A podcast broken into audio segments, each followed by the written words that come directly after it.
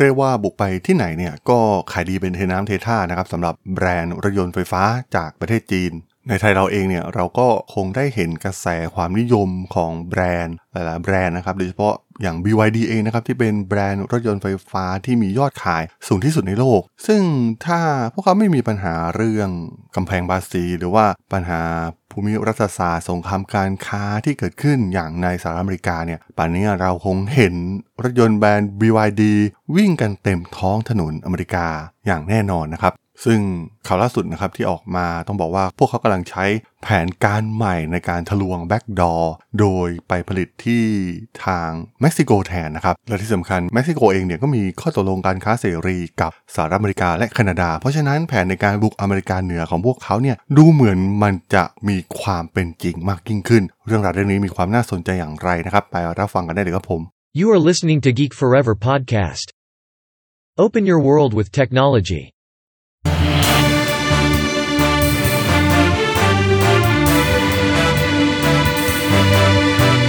This is Geek Daily. สวัสดีครับ ผมดนทราดนจากดดนบล็อกนะครับ และนี่คือรายการ Geek Daily นะครับ รายการที่จะมาอัปเดตข่าวสารวงการธุรกิจเทคโนโลยีที่มีความน่าสนใจนะครับ วันนี้มาประเด็นข่าวร้อนเลยนะครับ ที่เปิดเผยมาในช่วง 2-3 วันที่ผ่านมานะครับ ที่ทางแบรนด์รถยนต์จากประเทศจีนเนี่ยกำลังจะลุกตลาด ในแถบอเมริกาเหนือ โดยอาศัยฐานที่มั่นอย่างในประเทศเม็กซิโกนะครับ ซึ่งแน่นอนว่าพวกเขามีข้อตกลงด้านภาษีกับประเทศอย่างสหรัฐอเมริกานะครับไม่เป็นไรที่น่าสนใจมากๆนะครับกับแผนการหลาย ๆ อย่างของทางฝั่งจีนนะครับผมเองเนี่ยมีโอกาสอ่านหนังสือเล่มหนึ่งนะครับ The 100 Year Marathon ที่เป็นหนังสือที่ว่าด้วยเรื่องราวของแผนการที่จะกลับมาครองความยิ่งใหญ่เป็นผู้นำโลกอีกครั้งหนึ่งของจีนนะครับ ในช่วงการครบร้อยปี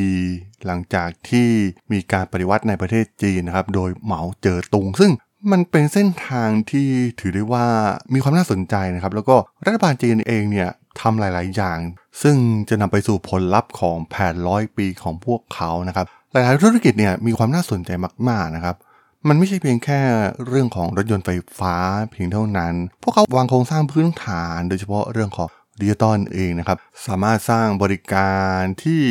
เป็นแพลตฟอร์มใหญ่ๆ ท้าชนฝั่ง Silicon Valley ได้นะครับอย่าง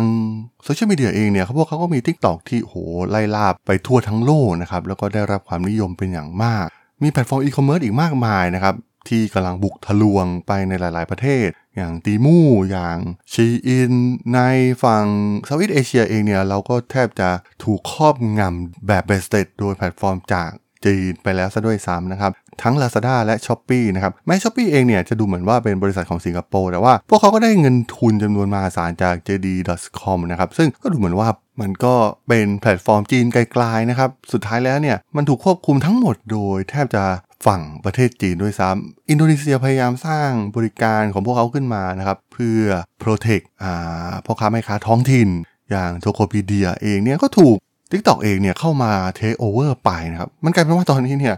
ทุกอุตสาหกรรมนะครับหลาย ๆ อุตสาหกรรมเนี่ยจีนกำลังก้าวขึ้นมาเป็นมหาอำนาจแทบจะทั้งสิ้นนะครับ โดยเฉพาะอุตสาหกรรมที่เป็นอุตสาหกรรมแห่งอนาคตนะครับ พวกเขาเนี่ยมีครบทุกอย่าง และมีความแข็งแกร่งเป็นอย่างมากนะครับรถยนต์ EV เนี่ยก็เป็นหนึ่งในนั้น โอ้โห แบรนด์จีนตอนนี้เนี่ยเยอะมาก ๆ นะครับ แม้ใครจะไปดูถูกพวกเขาก่อนหน้านี้นะครับว่า โอ้โห เป็นรถห่วยๆนะครับ ซึ่งแน่นอนนะครับว่าการสร้างรถยนต์ขึ้นมา แต่ละแบรนด์เนี่ยมันผ่านประสบการณ์ที่เจ็บปวดรวดร้าวแบบนี้มาทุกแบรนด์นะครับแบรนด์โตโยต้าแบรนด์ฮุนไดก็ถูกเรียกว่ารถกระป๋องมาก่อนนะครับในการเข้าไปในตลาดสหรัฐอเมริกานะครับก่อนที่จะมีการปรับปรุงพัฒนา R&D ตลอดเวลาจนสามารถครองใจผู้บริโภคได้สำเร็จ ซึ่ง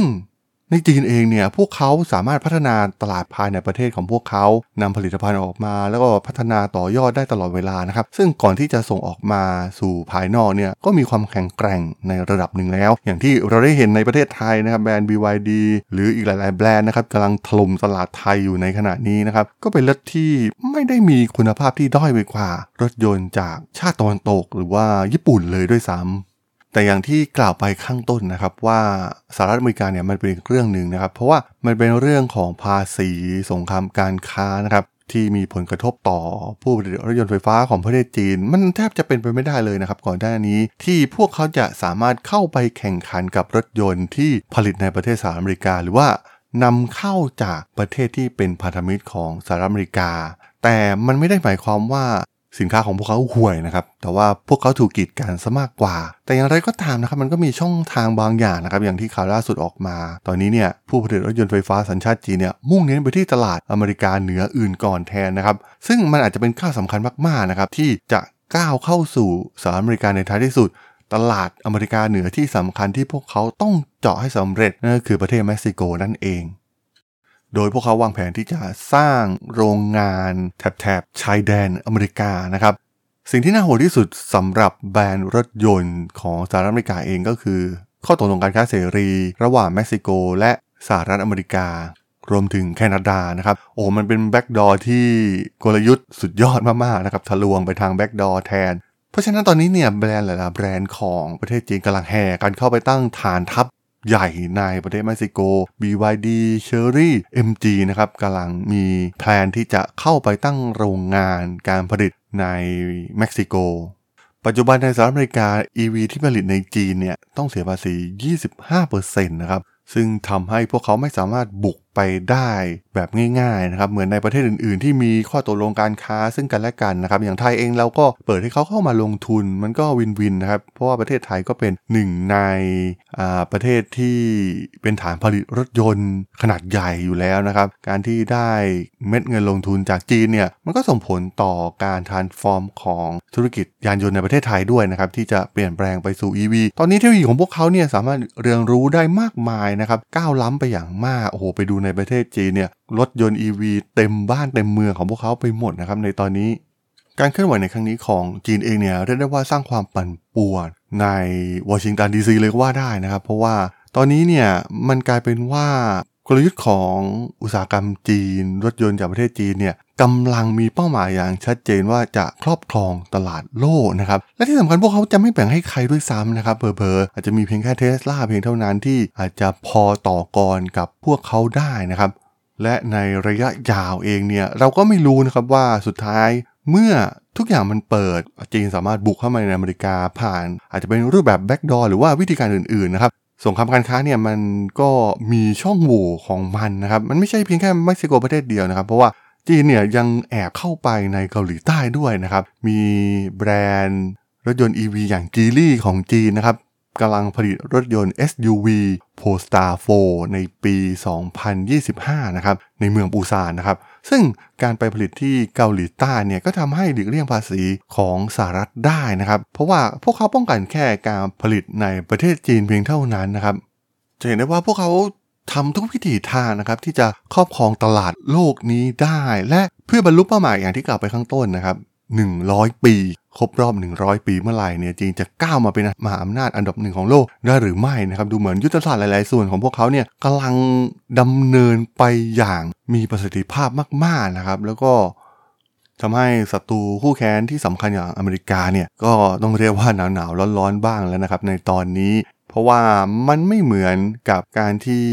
บริษัทเอกชนของอเมริกาเองในการลุกตลาดโลก แต่จีนเนี่ยมันมีการวางแผนผ่านรัฐบาลนะครับ มีรัฐบาลเข้ามาเกี่ยวข้องนะครับ มันเป็นวัตถุประสงค์ทางภูมิรัฐศาสตร์ที่ถือว่าเป็นแผนที่ล้ำลึกมากๆนะครับ เพราะว่าการที่จีนสามารถทำให้อุตสาหกรรมยานยนต์ของอเมริกาอ่อนแอเนี่ยโอ้โหตำแหน่งงาน รวมถึงสภาพเศรษฐกิจของอเมริกาเนี่ยมันก็ ถดถอยได้เลยนะครับ เพราะว่ามันเป็นตลาดขนาดใหญ่ แล้วก็แบรนด์อเมริกาหลาย ๆ แบรนด์เนี่ยก็มีการจ้างงานสูงมาก ๆ นะครับ เอาจริง ๆ หลาย ๆ ธุรกิจตอนนี้เนี่ยถ้าเล่นกันแบบ fair game จริง ๆ มันก็ไม่ใช่แฟร์เท่าไหร่นะครับเพราะว่าจีนก็ไม่ค่อยที่จะเล่นตามกฎเพราะว่ามีรัฐบาลอะไรเข้ามาเกี่ยวข้องนะครับ แต่ถ้าเปิดเสรีจริง ๆ เนี่ย ตอนนี้ผมว่าทั้งชิป ทั้ง EV ทั้ง e-commerce ทั้งแพลตฟอร์ม ด้านดิจิตอลนะครับ